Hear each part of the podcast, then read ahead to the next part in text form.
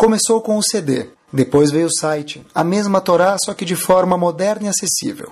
O shiur do Rabino Caraguila, shiur em português mais ouvido do mundo, está agora disponível em forma de aplicativo para os sistemas iOS, da Apple e Android. Digite Caraguila na App Store ou Android Market, baixe o aplicativo de graça, ouça e compartilhe. Lá, boa noite. A gente tem um costume, todo o costume que a gente tem dentro do nosso povo está baseado em alguma razão. Estava procurando uma vez, eu vi, sabem que no Shabat, a gente sempre, os faradim, acho que Nazim, se são todos costumes, mas os faradim falam Mishiberach. Depois que sobe no Sefer Torah, a gente fala Mishiberach. A pergunta é, por que, que justo no Shabat, nesse momento que sobe no Sefer Torah, ou dias de semana também, fala Mishiberach, a pessoa faz uma brachá, uma bênção para quem subiu na Torá. Então, tudo tem uma razão, não é específico. Por que justo quando ele sobe na Torá?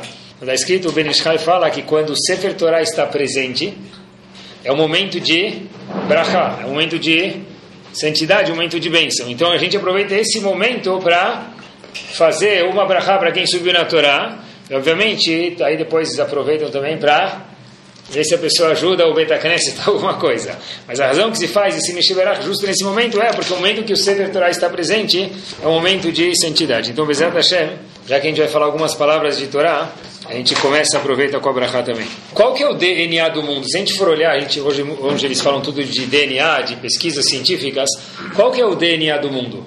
Sabe, o DNA do mundo é o Sefer Torah. O mundo inteiro foi criado baseado na Torá. Hashem olhou para a Torá e, por conseguinte, criou o mundo. E o, o DNA, não está escrito isso, mas talvez a gente possa falar, do Sefer Torah, o que, que é? Parashat Bereshit. A primeira paraxá do Sefer Torah. Olha que interessante, tem um passo que a gente fala ele, o finzinho dele a gente fala no Kiddush, mas o começo do passo a gente talvez não conheça. O passo fala, Vayar Elohim et kol asherasa. Hashem, depois que completou, finalizou a criação inteira do mundo, ele viu tudo que ele fez. Veine tov meod. Hashem falou, uau, isso aqui está agora excelente, não me arrependo do que eu fiz.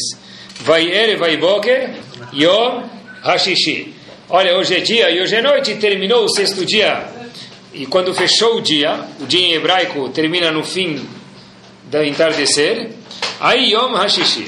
O Midrash fala a seguinte explicação curiosa, está escrito Veine Tov Meod. Quando Hashem completou, finalizou o dia, está escrito Veine Tov Meod. Isso foi muito bom. O que quer dizer muito bom? Diz o Midrash, Ine Tov Meod, a palavra Meod, Ze Adam. Essa palavra meod, muito, quer dizer Adam, pessoa. A pergunta é qual a relação entre Adam e meod? Então, alguns comentaristas falam, talvez seja a relação porque a palavra meod, muito, vem netov meod, é tudo muito bom. Hashem criou o mundo, ficou muito bom. A palavra meod, mem, alef e dalet, é a mesma, são as mesmas letras da palavra Adam. Adam, que é o ser humano, o homem. Mas, essa explicação, pessoal, é uma explicação muito pobre. Por quê? Porque o Midrash não está só falando, olha, o mundo ficou perfeito, muito bom, e Adam e Meod é as mesmas, mesmas letras. Tem, acho que tem uma explicação muito mais profunda do que isso. Eu vi uma vez Rav Hutner explica que a palavra Meod e Adam tem uma relação muito maior do que somente as mesmas letras. Como a gente vai ver, Bezat no decorrer do Shiur, qual a relação entre a palavra Adam e Meod, que é muito mais só do que uma relação que elas têm as mesmas letras embaralhadas de forma diferente. Tem uma Agmará, com a que a gente começa, para responder essa pergunta, tem uma Agmará no tratado de Tani, a Agmará na página 21a conta para a gente uma história. Tem uma pérola escondida embaixo da história. Olhem a história. Haviam dois sábios. Um chamava Ilfa, é o nome de um deles, e outro chamava Rav Yohanan. Agmará conta que de repente eles começaram a entrar numa situação que já não tinham mais Bolsa Família, já não tinham mais ajuda do governo, já não tinha fome zero, não tinha mais nada. Então, sem ajuda total, aí sim começou a ficar com fome. Ficar numa situação econômica muito precária, conta o Talmud para a gente. Tanto Rabi Hanan quanto esse outro colega dele, Ilfa. Os dois falaram, sabe o que? Por falta de opção, a gente vai ter que sair do Betamidrash, sair da casa de estudo e procurar um trabalho para a gente conseguir sustentar monetariamente. Eles estavam andando no caminho de, do, do, trabalho, de procurar no mercado de trabalho. Eles param embaixo de uma ponte para descansar um pouquinho. E eles descansam dois minutinhos ou uns minutos para descansar. E aí, Rabi Yohanan escuta o seguinte comentário. Ele escuta um anjo falando. Olhem só que quem não sabe os do Talmud. Rabi Yohanan escutou um anjo conversando. Qual foi a última vez que a gente escutou um anjo conversando? Quando mamãe fala para o meu filho, ó oh, meu anjo, meu anjo, né? Esse foi o último anjo que a gente escutou conversar. Então, Rabi Yohanan de fato escutou um anjo conversando, estava embaixo da ponte, descansando com ele, com a colega dele. E aí, ele escuta o anjo falando as seguintes palavras: Vamos deixar a ponte desabar, cair, tombar em cima desses dois, desses, dessas pessoas. Por quê? O que eles fizeram? Então disse o anjo as seguintes palavras, assim consta no Talmud: Menichim Chaye Olamabá. Eles estão abandonando uma vida eterna, que é Olamabá, o mundo de Torá. Veuskim Bechayeshá. Eles estão saindo para agora abandonar isso para procurar um sustento material. O Benishai explica um pouquinho o que quer dizer, eles vão morrer de fome? Não, mas tem uma explicação para isso, mas não é o momento agora. Mas em todo caso, poxa vida, vocês estão abandonando o Betamidrash para ir se ocupar com coisas mundanas? Então merecem que caiam a ponte em cima de vocês, assim diz o Talmud. Rabi Yohanan, quando escutou esse diálogo, deu uma cutucada no amigo dele e falou: E Habibi, Ilfa, você escutou alguma coisa? Ilfa falou: Escutou? Eu não escutei absolutamente nada que você escutou? O Rabi falou, não, não, deixa para lá, deixa para lá. Quando o Rabi Yohanan entendeu que ele só escutou essa conversa dos anjos, que a ponte ia cair, e era para cair, e o anjo ainda adicionou mais ainda, olha, vai ter um dele, aí o anjo na verdade falou para o outro, não, não deixa a ponte cair, por quê? Porque um deles vai ser uma pessoa importante no mundo da Torá. Então, quando Rabi Yohanan falou, se eu escutei isso, e o meu colega aí falou, escutou, deve ser que é uma mensagem para mim, que quem vai ser o grande na Torá é o Rabi. Então, Rabi Yohanan fez meia volta, pegou o primeiro retorno da estrada, voltou em direção ao Betamidrash, a casa de estudo, e Ilfa, o que, que ele fez? Ilfa continuou indo trabalhar como ele precisava para se sustentar. De repente, a Torá conta para gente que Ilfa virou um businessman, e Rabi Yohanan virou o chefe do mundo da Torá, o chefe do povo judeu. Ilfa, quando volta, vê Rabi Yohanan naquele posto, talvez começa a ficar um pouco na dúvida. Poxa vida, talvez poderia ter sido eu. Ilfa sobe no mastro do barco, lá em cima, fica no mastro do barco e fala o seguinte: Olha, saibam que eu fui trabalhar, porque eu precisei, mas eu sei muita Torá. Quem me fizer qualquer questão do Talmud, de alguns, de algumas passagens que ele mencionou, e eu não souber responder, eu me tiro do mastro para baixo. Quer dizer, Ilfa também Apesar de ter saído, ele continuou mantendo dentro dele o fogo, o estudo da Torá aceso. A única pergunta que existe aqui é a seguinte: se Rabi Yohanan esperou chegar na última gota para sair estudar a Torá, de estudar a Torá para ir trabalhar, e quando ele escutou o anjo falando, olha, a ponte vai, deveria cair, mas não vai cair por quê? Porque um deles vai virar uma pessoa grande, quem era a pessoa? Ele entendeu que era ele próprio. Então ele voltou para o Betamidrash, fez o retorno e continuou a estudar. Mas como? Eu entendi a história. Que o quê? Que ele não tinha mais parnassa, ele não tinha sustento. E daí que ele escutou o anjo falar que ele vai ser uma pessoa grande. Ele saiu do Betamidrash junto com o colega dele, Irfa. Por quê? Porque ele não tinha sustento. Quando ele escutou o anjo, ele voltou. Mas espera aí, o anjo não mandou sustento nenhum. Durante alguns anos, ele continuou estudando até virar o grande Ravi Hanan. A pergunta é, o que aconteceu com aquele aperto monetário, aquela dificuldade econômica que ele teve, que obrigou ele a sair do Betamidrash, e como ele conseguiu desviar disso e voltou para o Betamidrash. Só mais uma pergunta que eu queria falar para vocês, e a gente resolve, Bezat Hashem, as duas juntas, é o seguinte. Tem uma Gemara, para alguns talvez seja famosa, no Tratado de Yomá, na página 35b. O Talmud conta para a gente o seguinte, Yomá é uma sechet que fala sobre Yom Kippur em, sua, em grande parte. O Talmud conta para a gente o seguinte: olha, independente das suas condições, meu querido, homem ou mulher, esteja envolvido em Torá. Por que, diz o Talmud? Assim, como por quê? Porque tem pessoas diferentes que têm algumas liberações. Fala, como? Olha, talvez você, talvez a pessoa seja uma pessoa muito pobre. Ele fala, não consigo estudar a Torá. Vem o Talmud e fala para ele, olha, será que você é mais pobre do que Hillel? Talmud conta pra gente que ele não tinha dinheiro nem para. Eles cobravam, hoje em dia eles dão sushi grátis para ir na sinagoga, dão viagem grátis para para Israel. Mas, antigamente, como que era? Se a pessoa queria estudar, não que ele não recebia, ele precisava ir pagar. Viu, e Hillel não tinha aquele 10 cents ou um dólar que precisava pagar para entrar no Beit HaMidrash. Ele estava com tanta dificuldade, e era frio, conta o Talmud para a gente, ele ficou no teto do Beit HaMidrash para escutar o shiur sem pagar, porque não deixaram ele entrar porque não tinha dinheiro, e no dia seguinte viram uma sombra de alguém lá em cima. E Rabi estava congelado lá em cima, tentando estudar a Torá. Hillel. Hillel estava lá em cima, melhor dizendo, congelado estudando a Torá. Então a Mishnah fala, a Gemara fala, é, você é mais pobre do que Hillel? Se Hillel, na sua pobreza tremenda, estudou Torá, então você e eu também tem que estudar Torá. Ah, talvez a pessoa tenha outro teste, ele é muito rico. Então pergunta o Talmud, você é mais rico do que, Rabi Lazar ben Harson? Quem era Rabi Lazar ben Harson? O Talmud conta que ele tinha naquela época mil embarcações e ele dominava, ele era o manda-chuva de mil províncias, de mil cidades. Então, você é mais rico do que ele? Ele era o big shot da época. Ele era um dos dez da Forbes. E se ele conseguiu estudar a Torá, então você também precisa estudar a Torá. Talvez a pessoa não tenha nenhuma dessas caídas, mas ele tem uma terceira caída, diz o Talmud, que talvez pense que é um argumento. Poxa, eu tenho muitas tentações de vontades físicas. Talvez, pode ser. Pergunta o Talmud, ah é? Você tem mais tentações do que Yosef Atzadik? Por quê?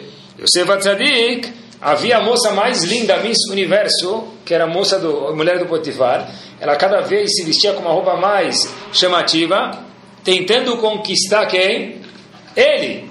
Então falou, olha, se ele estudou Torá, óbvio que você também precisa estudar Torá e se envolver na Torá. Quer dizer, não tenta procurar uma desculpa porque você não vai achar. Se é muito pobre, ele, ele também estudou, ele era pobre. Você não é mais pobre do que ele. Se é muito rico, você não é mais rico do que Hillel ben Harsum. Rav Elazar ben Harsum. Ele estudou. E se você tem muitas vontades físicas, ele também teve, ele conseguiu sobrepujar essas vontades e também estudou. Eu acho que essa, essa Gemara é uma das Gemarotas mais difíceis do mundo de entender. Por quê, pessoal? Se a gente for olhar com uma vontade de entender, mas de uma forma séria, é muito difícil entender isso. Ela está curiosa, mas eu sempre falo para mim mesmo, e falo para meus alunos o seguinte: se você quer ver se você entendeu a Gemara direito, imagina que vai sair um, um Yehudi do clube, acabou de sair da piscina, e você vai contar a para ele, um leigo. Se você contasse a para alguém que nunca escutou ela, não tivesse, entre aspas, vacinado, o que ele ia te perguntar de primeira? O que eu perguntaria com certeza é isso. Habibi, peraí. Eu estou obrigado a estudar e me envolver na Torá ou não estou? Se eu estou, então independente do que Hillel fez, eu preciso fazer. Independente do que Rav Elazar Ben Harsum fez ou Yosef fez, eu preciso fazer. E se eu não estou obrigado, então o que, que esses três personagens vêm me ensinar?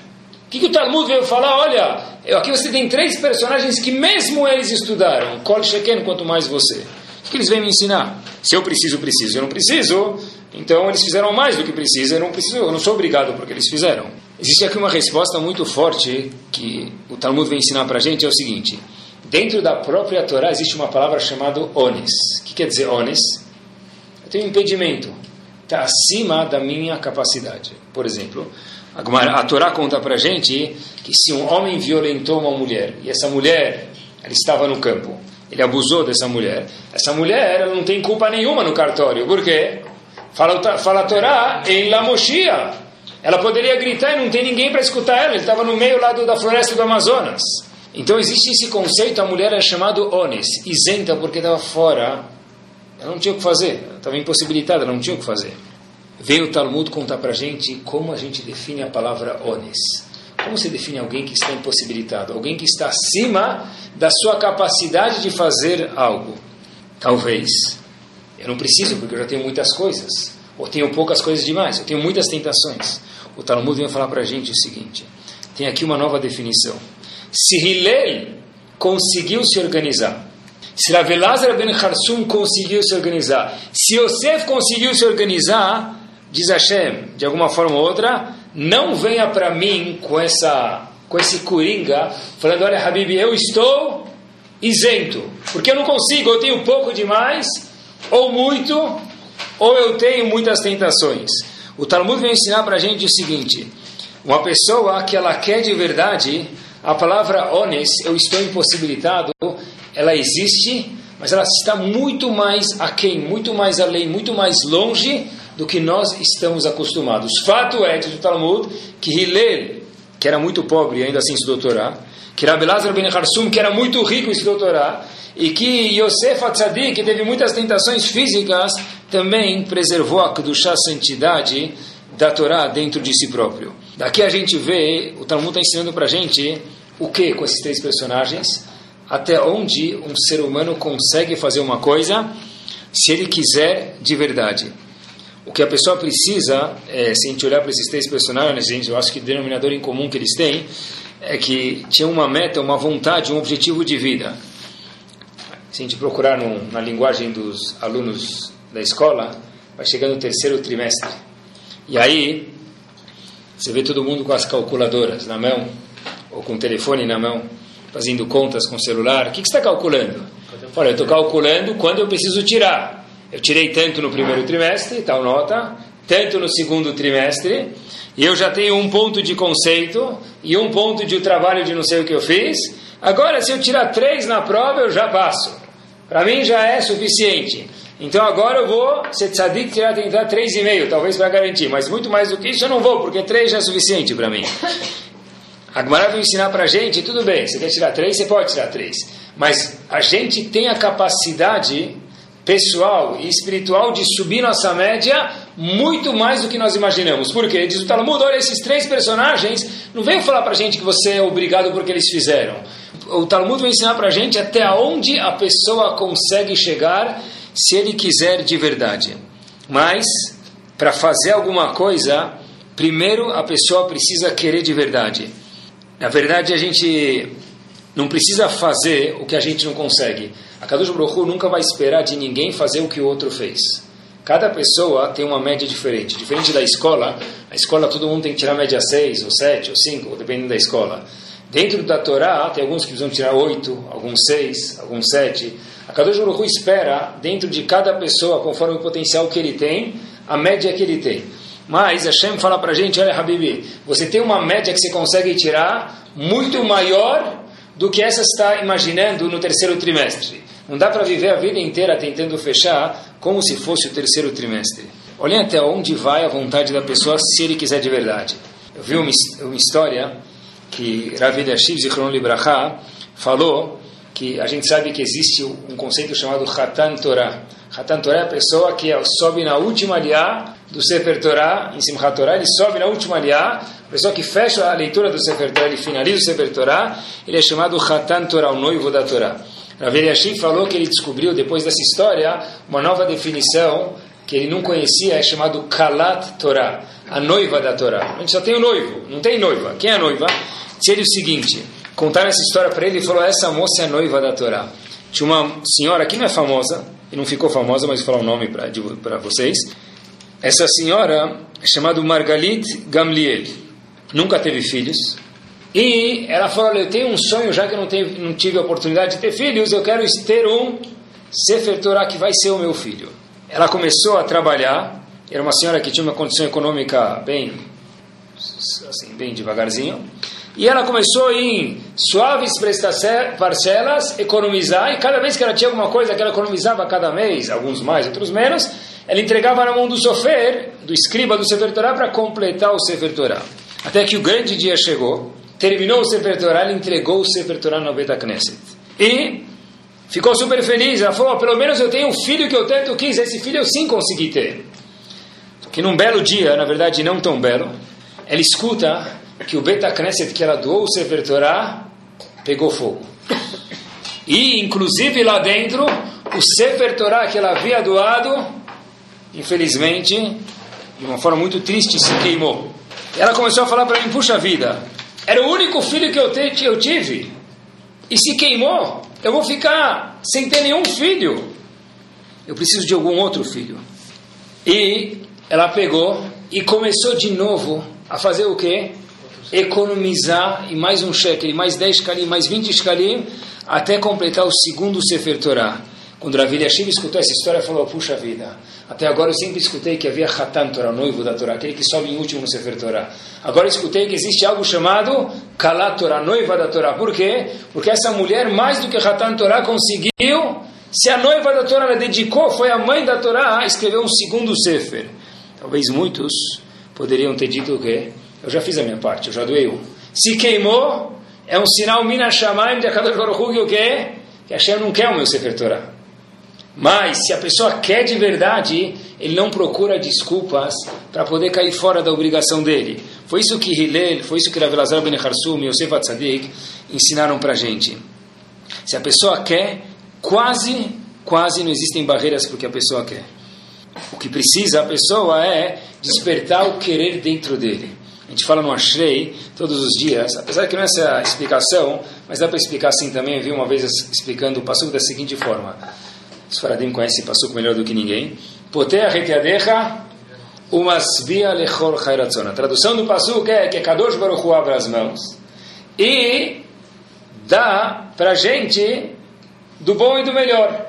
O fato que a gente abre a mão não é para receber tanto a brachá de Hashem, é para simular o que Hashem faz. A gente fala, olha Hashem, poter reteadecha, igual que eu estou abrindo minhas mãos, Kadosh Baruch Hu abra as suas mãos e entregue para a gente a fartura. Mas eu vi outra explicação que tem a ver com o que a gente está falando hoje. Potea reteadecha, que Hashem abra a mão dele, umasbia lekorcha, entregue para as pessoas o que? Vírgula, ratzon, vontade. Que as pessoas tenham vontade de alguma coisa. Porque se a pessoa tiver vontade, poder reteadecha, umasbia, entrega, satisfaz a pessoa com o que? Vírgula, ratzon, essa pessoa vai muito mais longe do que ele imagina. A gente vê isso, esse mesmo conceito na Tfilah. A gente começa a midar todos os dias, qualquer amidá do ano, Rosh Hashanah, Kippur, Sukkot, Purim, Hanukkah, dia de semana. Baruch Hashem, Elokeinu velokei Avotenu, Elokei Abraham, Elokei Yitzhak, velokei Yaakov. A gente fala que Hashem é o mesmo Deus de Abraham, Deus de Yitzhak e Deus de Yaakov. Provavelmente, se qualquer um de nós tivesse feito a Amidah, escrito a Amidah, que foi composta por 120 sábios, dentre eles profetas, teria escrito Elokei Abraham, Yitzhak, Yaakov. Por que a gente fala Eloquei Abraham, vírgula, Eloquei Yitzhak, vírgula, Elohei Yaakov? Deus de Abraham, Deus de Yitzhak e Deus de Yaakov. Fala só, economiza. Deus de Abraham, Yitzhak e Yaakov. Por que repete três vezes a palavra Deus? Deus de Abraham, vírgula, Deus de Yitzhak e Deus de Yaakov. Dizem Rahamim para a gente o seguinte, sabe por quê? Porque Yitzhak não se satisfez em saber que ele era filho de Abraham. Não era só Elohim Avraham, Yitzhak e Yaakov. Era um Deus que Avraham descobriu e por tangente, por osmose, Yitzhak e Yaakov foram atrás. Eloque Avraham, Avraham descobriu a Kadosh Baruch Hu da forma que descobriu. Depois, vírgula, Eloque Yitzhak. Yitzhak, por seu esforço, não falou, olha, meu pai plantou, eu só vou colher o que ele plantou. Eu vou colher o que ele plantou e vou adiante também. Ele mereceu o título de Eloque Yitzhak, como Avraham mereceu. Veio em, em terceiro Yaakov, também recebeu esse mesmo título, por quê? Porque ele falou, para mim não é suficiente só o que Abraão e Isaac fizeram, eu também vou plantar e procurar Kadosh Baruch que existe dentro desse mundo. Por isso que Eloquei Abraham, Eloquei Isaac e Eloquei Yaakov também. Havia uma coisa que aconteceu, tem um violinista e compositor, não Yehudi, talvez seja, mas eu não sabia que ele é Yehudi, Fritz Kreisler, viveu em 1900 100 anos atrás. Parece que ele é um músico muito importante e tocava de uma forma muito bonita. Estava no meio do concerto tocando e as pessoas delirando e curtindo e degustando da música dele mesmo. Até que quando ele terminou a música, uma das mulheres que estava no palco falou: Puxa vida, eu daria a minha vida para tocar esse violino como o senhor toca. É algo incrível como o senhor faz. Eu daria minha vida para tocar ele do jeito que o senhor toca veio o violinista e falou para essa moça o seguinte: é, de fato eu toco assim, da forma que eu toco, porque eu dei a minha vida por isso e por isso que eu toco assim. Quer dizer, falar eu daria a minha vida para tocar é bonito, mas o compositor ensinou uma lição: eu só toco assim por quê? Porque eu dei a minha vida de fato para aprender a tocar. A pessoa eu acho que a gente precisa, às vezes, quando a gente olha para um aluno, olha para um filho, e vê ele se esforçando um pouco, não ficar com pena deles. Ah, coitado, ele está se esforçando para a prova de matemática. Coitado, está se esforçando para inglês. Coitado, está se esforçando para ficar mais amigo dos outros. Óbvio que a gente tem que ajudar. Mas não tira o esforço. Porque se eu tirar o esforço de uma pessoa, eu cesso a razão dele viver. Porque quando que a pessoa fala, ah, entendi. Quando ele bate na mesa, fala, entendi. Quando ele fala, Yahoo, consegui fazer o gol. Quando ele fala, uau, que legal que eu passei de ano. quando foi difícil eu me esforcei, eu consegui. Aquela pessoa que não estuda nada, ele passa de ano, ele fala, tá bom, eu já sabia que ia passar de alguma forma. Aquele indivíduo que faz o gol, ele joga a bola, ele sempre faz 3 a 0 nos outros, ele é sempre o artilheiro, ele não curte muito a vitória dela, dele. As pessoas curtem quando elas investem, quando elas se esforçam por aquilo. Kadosh Baruch veio falar para a gente, olha, o teu esforço é muito além do que você consegue, mas você só vai conseguir aproveitar alguma coisa quando você se esforçar. Hoje a gente vive numa geração que quanto mais fácil a coisa for, melhor. Por um lado, isso é verdade, e se a gente pudesse aproveitar disso, por que não? Mas por outro lado, a pessoa só sente fulfillment, só sente a pessoa está bem quando quando ele curtiu e investiu naquilo. Se eu herdei aquilo do meu pai e agora eu sento no trono real da empresa, mesmo que dê certo, e Bezat Hashem que sim dê certo, quanto que eu vou aproveitar? Muito menos que o meu pai ou que o meu avô tiveram que batalhar para construir cada escritório, cada filial e cada empregado que está lá dentro hoje na empresa. Porque tirar o esforço das crianças nem, não é bom. Quando puder ajudar, ajuda, mas deixa eles se esforçarem, não corta o caminho, não faz atalhos para ele, porque esse esforço é o que produz na pessoa o prazer depois que ele segue na conquista. Se a gente conseguir, quiser de verdade, a gente vai conseguir muito mais do que a gente imagina. Eu acho que o especial é querer, querer. Repito, o especial de uma pessoa é ele querer, querer alguma coisa. Tem que querer alguma coisa. Poder reteadeja Umas via lechol ratzon Hashem fala, olha, eu vou te dar, mas pede para mim ratzon vontade para fazer alguma coisa, para ser alguém, para conseguir chegar em algum lugar, em todos os âmbitos. Se a pessoa quiser, ele vai chegar mesmo. Tem uma história que aconteceu nos Estados Unidos, eu recebi ela faz talvez um ano atrás, uma menina abriu o cofrinho em casa e começou a contar as moedas que ela tinha. Ela contou tudo que ela tinha no cofrinho dela de casa, deu 2 dólares e 25 centavos. Ela chega na farmácia e fica no balcão da farmácia, na frente do atendente, esperando ser atendida. E o atendente nem vê ela, é uma menina pequenininha, então começou a pular ela. De repente alguém falou, olha, tem uma menina aqui, talvez ela quer comprar alguma coisa. A menina chega e fala, olha, para o atendente, eu estou precisando de alguma coisa. O atendente fala, o que, que você precisa? Fala, olha, eu tenho um irmão que ele é muito doente, ele precisa de um milagre. O atendente fala, como assim um milagre? Falou, olha, meu pai sempre fala que ele precisa de um milagre, e eu sei que ele está doente, meu irmão, então eu vim na farmácia, porque aqui se vendem remédios, e talvez vocês vendam esse milagre. O atendente começa a rir, e fala, quanto dinheiro você tem? Falou, dois dólares e alguns centavos. O atendente começou a rir. Atrás dessa menina havia um neurocirurgião. Ele fala para ela, o que, que você precisa? Falou, olha, eu preciso de um milagre. Ela falou, como assim? Ela falou, olha, meu aba, meu pai, sempre fala que só um milagre vai salvar meu irmão. Então eu vim aqui na farmácia comprar um milagre. Eu trouxe todas as minhas economias. Ele mostra para ela, dois dólares e pouco, achando que trouxe alguns milhões. Ela mostra para o médico, achando que trouxe alguns milhões, para comprar algum milagre.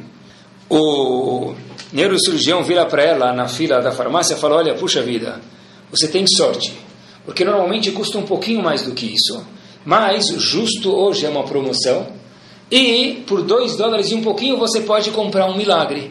Ela falou, sério? Ele falou, sim. Falou, então tá aqui. Aí o médico, o doutor, falou para ela, onde você mora? Tal lugar. Então, ela perto da farmácia, ele foi andando com ela perto da farmácia, chega na casa dela, e os pais conhecem esse neurocirurgião e veem que é uma pessoa com uma reputação muito boa, uma experiência bastante grande, e ele começa a explicar e tal, e começa a analisar o caso, e marcou para ele ir no consultório e ver como que ele pode ajudar. Os pais pegam a menina de lado depois que o médico foi embora e falam para ela: Olha, como você conseguiu isso?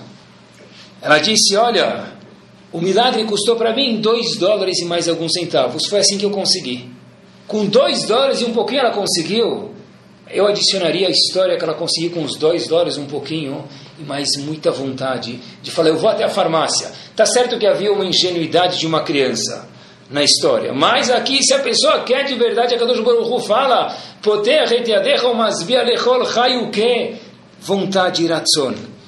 Primeiro, a gente precisa querer, querer alguma coisa. Eu acho que o lema de um pai ou de uma mãe saudável numa família é sempre querer estimular os filhos não a ser alguma coisa, apesar de achando também, mas é querer ser alguma coisa antes de ser. Eu preciso instigar dentro deles o feeling o sentimento que eles têm que querer ser alguma coisa.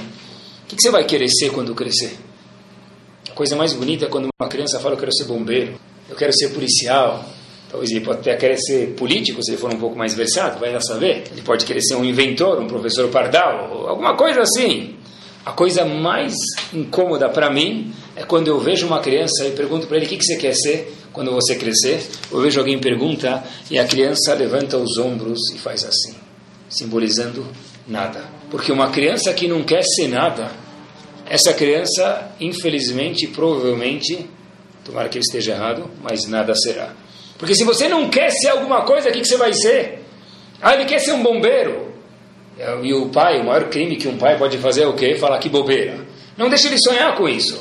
Automaticamente, quando ele crescer, ele vai cair fora dessa vontade. Mas não pode tirar a vontade de uma criança, porque a vontade de uma criança é a coisa mais linda e a falta de vontade é talvez uma das coisas mais graves que existe. E o homem está sempre, por um lado, procurando novas vontades e novos desafios. Estava lendo no jornal o Estado de São Paulo e apareceu que tem um alpinista brasileiro, não sei se ele é Yudi, mas talvez seja, não sei se o nome é russo, é Valdemar Niklevitz, ou seja Yudi, não sei. Apareceu no jornal, ele falou, olha, agora nada de mal mais pode me acontecer. Shubakir, o que aconteceu? Agora não é que ele já foi fuzilado, aconteceu? Para não. Ele chegou aos 5.400 metros de altura do ponto mais alto do mundo do Everest, do cume do Everest, ele chegou lá no topo.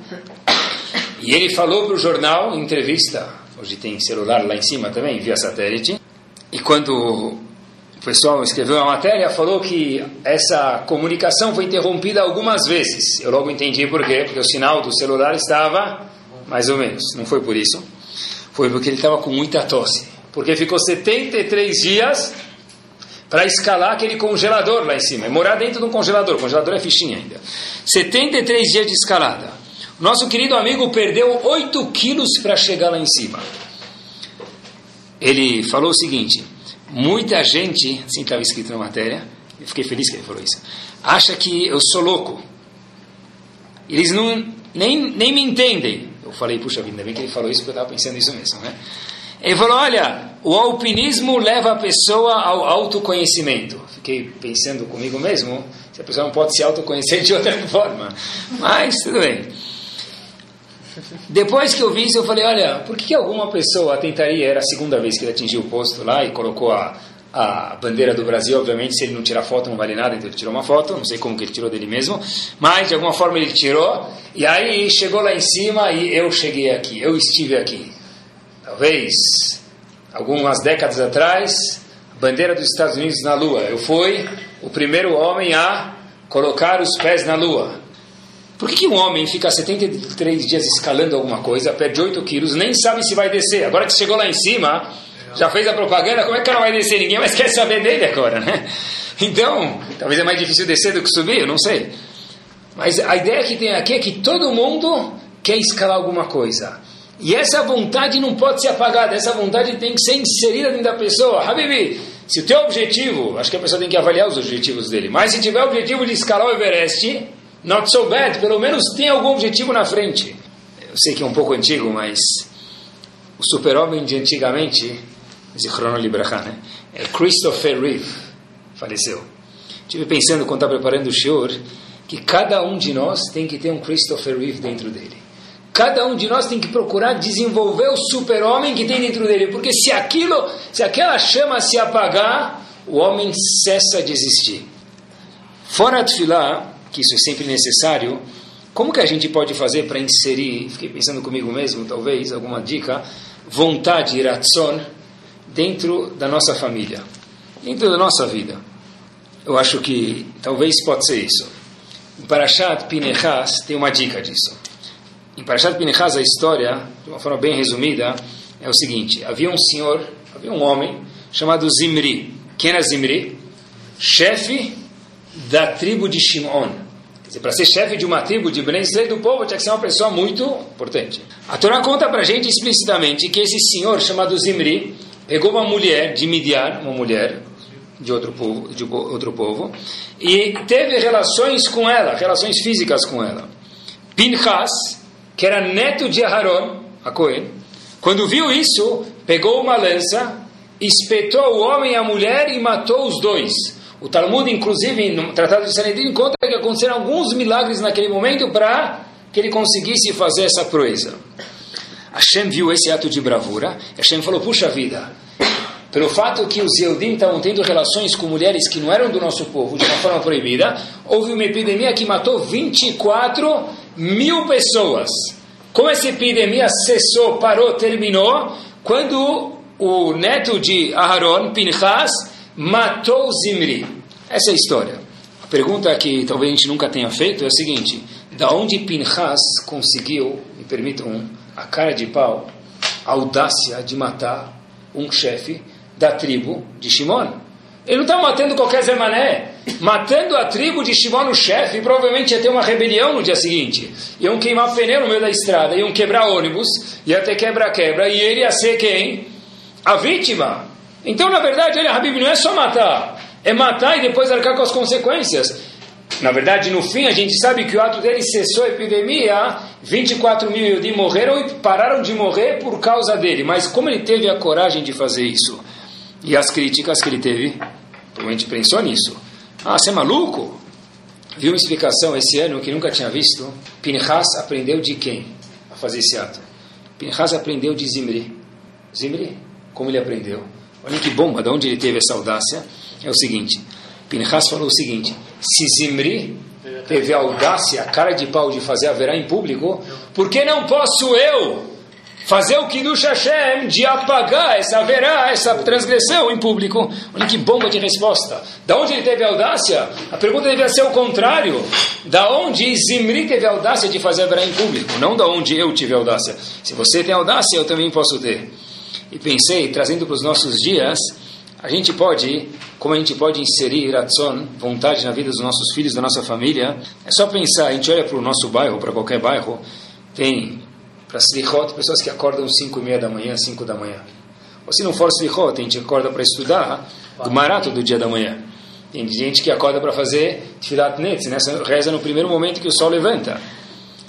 Tem gente que acorda para fazer Dafyomi de manhã. Está procurando, fiquei curioso. Em português, tem três sites de Dafyomi. Dafyomi é aquela página do Talmud diário em português, entre parênteses. Tem três Rabanim que dão Dafyomi todos os dias e gravam e postam isso no computador, que estudam uma página do Talmud por dia, esse, esse, esse, esse ciclo, e em português, fora em inglês, em russo, em alemão, em jamaicano, em todas as línguas tem, mas em português tem três Rabanim diferentes que fazem isso. É incrível isso. Tem, tem pessoas que acordam para estudar Dafyomi, para rezar cada pessoa. E óbvio que tem outros que acordam três da manhã, quatro da manhã para jogar poker online com alguém da China. Tem gente assim, se vocês não conhecem, eu conheço. Então, alguns agem como Zimri Ben Salu, outros como Pinchas. Como se tem audácia de acordar 5 da manhã para estudar Gumará? Pela mesma razão que outro tem audácia de acordar 4 da manhã para jogar poker online. Um aprendeu do outro. Nós escolhemos o que, que a gente vai fazer com as nossas vontades, criar vontade e usar ela para o bem. Cadê a vontade da pessoa? Acho que a gente tem que procurar ter vida durante a nossa vida. Todo mundo quer procurar formas de viver mais. David Amelech falou isso, a gente fala no Halel toda vez, David Amelech fala no Tehirim, Lo Hametim e Aleluia. Os mortos não têm como louvar Hashem. Daqui o Talmud aprende que em Sukkot, quando a gente pega as, as quatro espécies, elas não podem ser secas.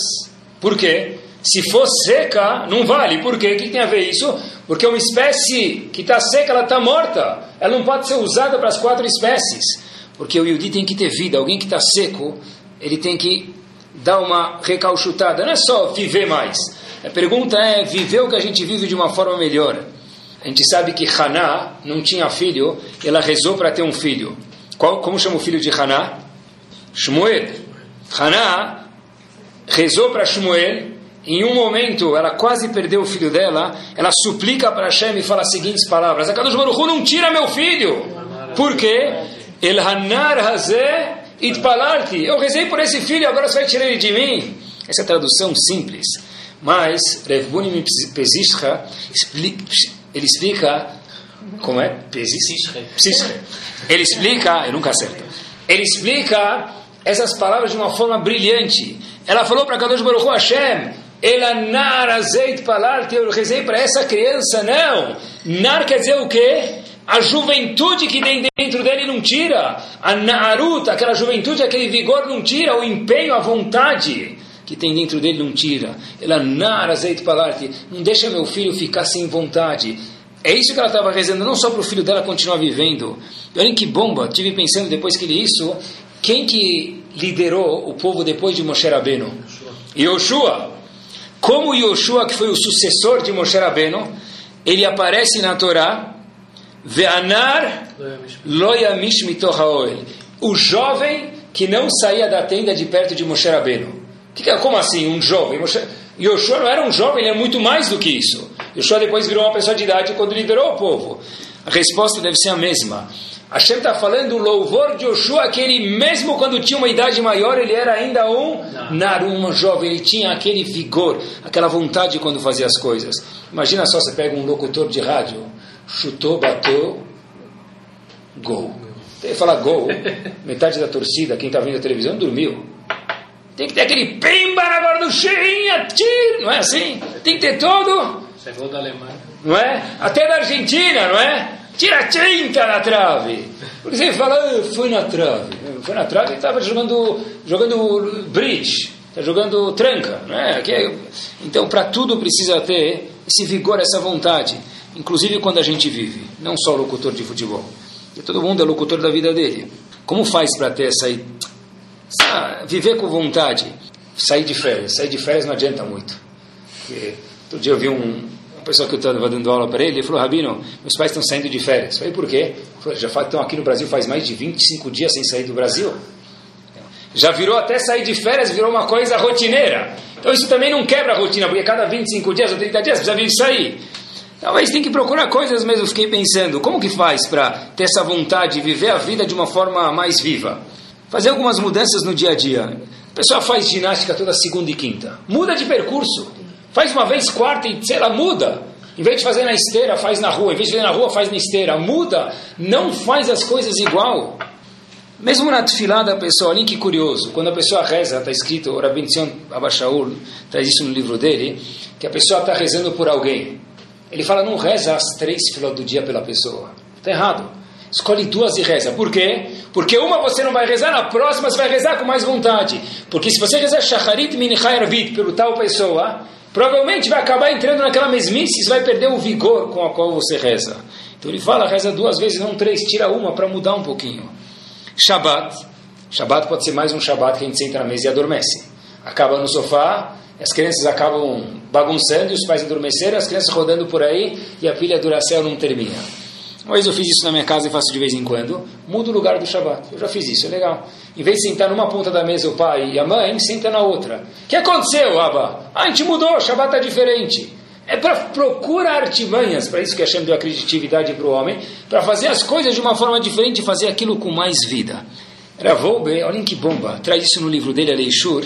Como se fala vontade em hebraico, a gente falou? Ratson, a gente menciona, né? Ratson vem de que palavra? Que palavra tem parecidíssima com ratson, vontade? Rats. O que, que é rats? Correr. Se eu quero saber aonde está o meu ratson, aonde está a minha vontade, veja para o que você rats, para o que você corre. Lá estão suas vontades. Aonde está o meu ratson? É aonde está o meu rats, para o que eu corro, para que coisas eu corro na minha vida. E faz diferença se a gente faz as coisas com vigor ou não faz. Nós escolhemos Olhem que curioso. A Yeshiva viajou, a, viajou, viajou agora para. Eu não fui com eles, mas a Yeshiva viajou agora para a Marcha da Vida. Cada ano, cada dois anos a gente vai. E na Yeshiva agora tem um Yad Sefer Torah. O Yad é aquela mãozinha que a gente acompanha o Sefer Torah quando o barco está lendo. Ela é de madeira. É um pouco assim diferente do normal. Não é de prata, é mais bonito. O que, que é? Uma pessoa entregou para o grupo essa mão, esse pedaço de madeira e transformou ela numa mão de Sefer. O que, que era? é uma pessoa que pegou, ele tira uns pedacinhos de onde pode, dos, das habitações dos campos de concentração e transforma aquilo numa Yad Sefer Torah. A mesma cama que era usada para matar pessoas, colocar seis, oito pessoas numa beliche por andar, sem colchão, se transforma hoje num Yad Sefer Torah. Por quê? Porque a escolha é nossa. Se nós queremos virar algo X ou algo Y, a pessoa escolhe. Mesmo fazendo já um ato bom, também existe essa dimensão. Olhem só essa história. Tem um psicólogo americano religioso, não é conhecido, mas a história é verdadeira. Vamos chamar ele de Sr. Cohen. Porque Sr. Cohen é igual da Silva, tá bom? Tem um milhão. Então, o Sr. Cohen, ele tem um mentor, esse nome é verdadeiro. O mentor dele que dava aulas e aconselhamento da, da psicologia para ele, era chamado Dr. Fried. Esse era o professor, mentor dele. Esse, esse Mr. Cohen era uma pessoa Yehudi religioso. Esse Dr. Fried não, tem, não tinha, infelizmente, nenhum conhecimento religioso. Dr. Fried olha para esse Mr. Cohen e depois de algumas vezes ele fala: Desculpa, eu posso te fazer uma pergunta? Ele falou: Pode. Cada vez que eu te sirvo um copo d'água, eu te sirvo uma fruta, você começa a murmurar. Que está acontecendo com você? É parte do, do curso? Eu tô, sou teu mentor aqui, estou achando muito estranho. Talvez você próprio precise de um tratamento, né? Como você vai tratar os outros? Ele fala, não, vou te explicar, olha, eu sou um Yehudi, como você vê, religioso, e eu não posso comer sem fazer brachá. Eu tenho o privilégio de antes comer alguma coisa, pedir permissão para Shem, para depois poder comer. Falou, sério? Ele falou, é. Falou, queria te contar, eu também sou Yehudi. Falou desse Dr. Fried, que é o mentor desse senhor eu também sou Yehudi. Mas de adulto, Torá eu não tenho muito, mas eu também sou Yehudi. Beleza, chega o aluno dele, alguns dias depois, na próxima entrevista, na próxima consulta com ele, na próxima aula, e ele traz para ele algo e fala: Olha, isso aqui é para você. O doutor Filho fala para ele: Isso é para mim? Isso eu sei que, que é, uma mezuzá. Falou: Sim, então eu estou te dando de presente para você colocar na porta da sua casa. O Dr. Fried fala para ele, Habibi, você não sabe, mas eu preciso te contar. Eu sou casado com uma mulher que não é Yudiá. Será que eu posso colocar uma mezuzá? Falou, olha, o aluno falou para o professor, mas você é Yehudi ou não é? Falou, eu sou. Falei, então você pode colocar. Se você é Yehudi, o Yehudi uma vez, Yehudi sempre será. Uma vez Flamengo, sempre Flamengo. Uma vez Yehudi, sempre Yehudi. Então vai lá e coloca a mezuzá. Tá bom? Colocou a mezuzá. E cada vez que esse aluno entrava agora na casa do, do mentor dele para aprender e se aconselhar, ele beijava a mezuzá e saía. Terminou, se formou, esse senhor Cohen aluno se formou, saiu, foi embora. Ele volta algumas décadas depois, 20 anos depois, e ele vê aquele Dr. Fried e a esposa bem diferentes. Ele fala, olha, me desculpa, mas o que aconteceu aqui? Ele fala, você não sabe, mas a gente nunca teve oportunidade de te falar mas a gente acabou procurando o caminho da Torá, eu, e minha outra metade está aqui o shtar, o documento que ela veio para Yadut e mostrou o documento feito num lugar que segue as alahá, as, as leis nos mínimos detalhes. Ele falou, mas, puxa vida, fiquei curioso, o que, que fez vocês fazerem chuvá? Falou, você quer saber mesmo? Falou, quero. Falei, foi o jeito que você beijava a mizuzá cada vez eu passar na minha porta. Você me deu aquela mezuzá, quando você passava por aqui, você beijava a mezuzá, e cada vez que você beijava a mezuzá, eu olhava, e minha esposa olhava e eu falei para mim mesmo, puxa vida, se ele beija aquele pergaminho que tem lá dentro de uma forma tão carinhosa, deve ter alguma coisa mais profunda. E foi isso que me fez procurar. Pessoal, a gente já beijou a mezuzá milhões de vezes. Olha a diferença de como se beija o mezuzá na repercussão que isso pode ter quando a gente faz uma coisa com vigor, com vontade. Nas frases, eu vi uma frase, essa é bomba, terminando.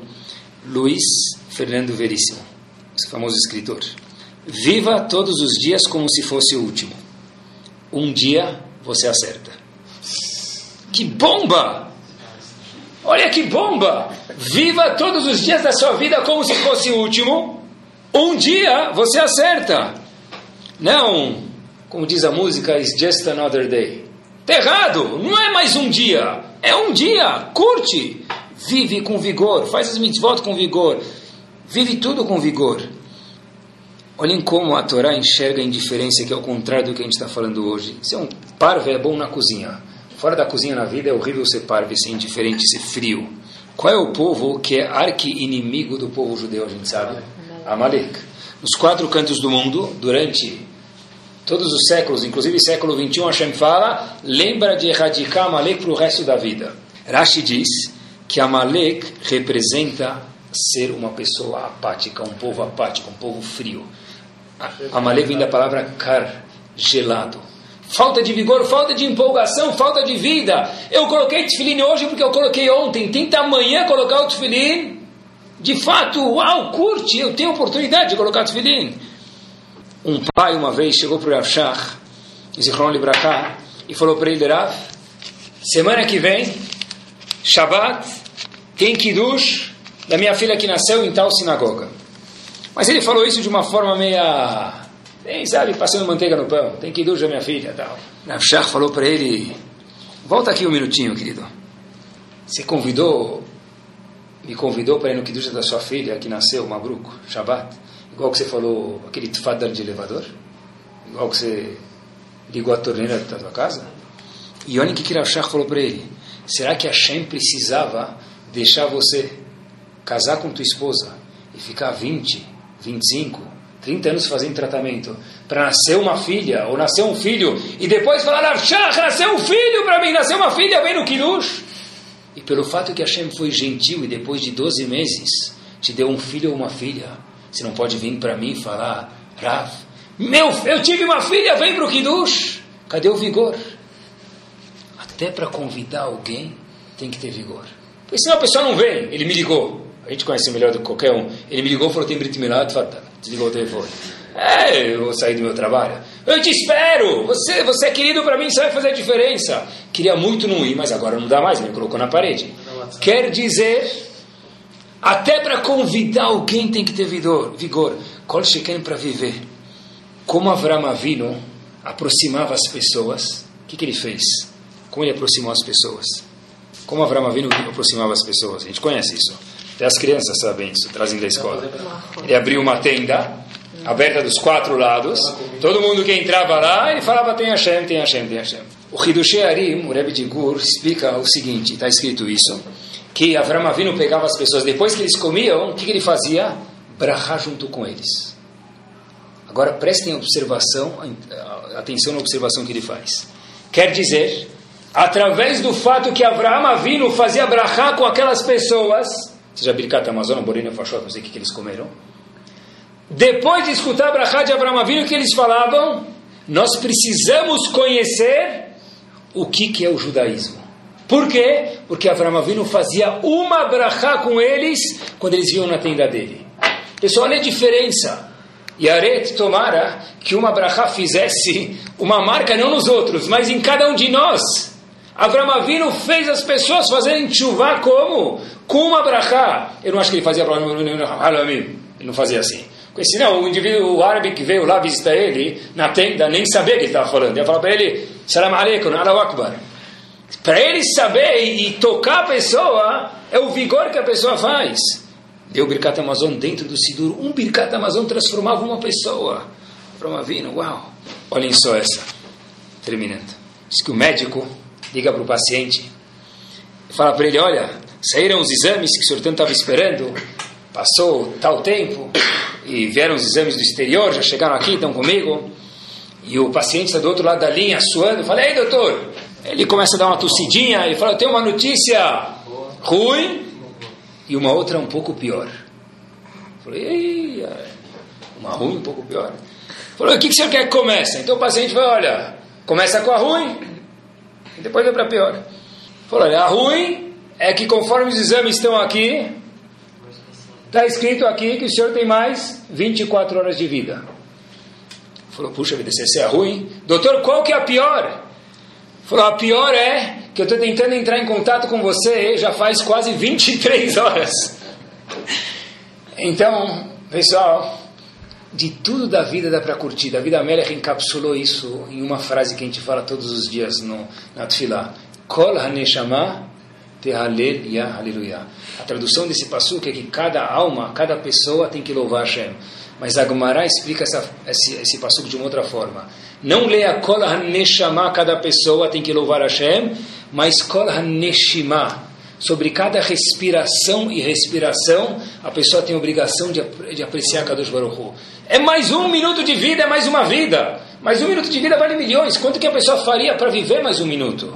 E essa é a resposta do que a gente perguntou no começo do show. Diz Ravutner para a gente, Veine Tov Meod. Quando Hashem criou o mundo, ele falou, uau, esse mundo está ótimo, Tov Meod, bom demais. que quer dizer meod? Diz o Midrash, meod ze Adam. A palavra meod quer dizer pessoa. Não é só um trocadilho que a palavra mem, meod, mem, alef, dalet, forma pessoa, Adam. É muito mais disso que isso diz Ravut. Né? Meod ze Adam quer dizer o quê?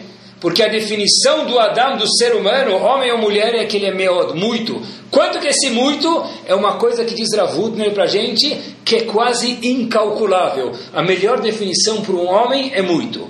Mas para ele chegar nesse muito que ele precisa, querer, querer alguma coisa. Que Bezat Hashem, a gente possa louvar Kadosh Baruch Hu por cada Neshima e Neshima, fazer as coisas, querer alguma coisa, querer as coisas Bezat Hashem, e fazer as coisas com vigor, vontade e entusiasmo, que aí, Bezat Hashem, a vida da pessoa vai ser mais larga, não só em tempo, mas o tempo que ele vive vai ser um momento de apreciação dele próprio e da família dele. Amém. Sound, desde 2001, aproximando a Torá dos Yehudim e de você.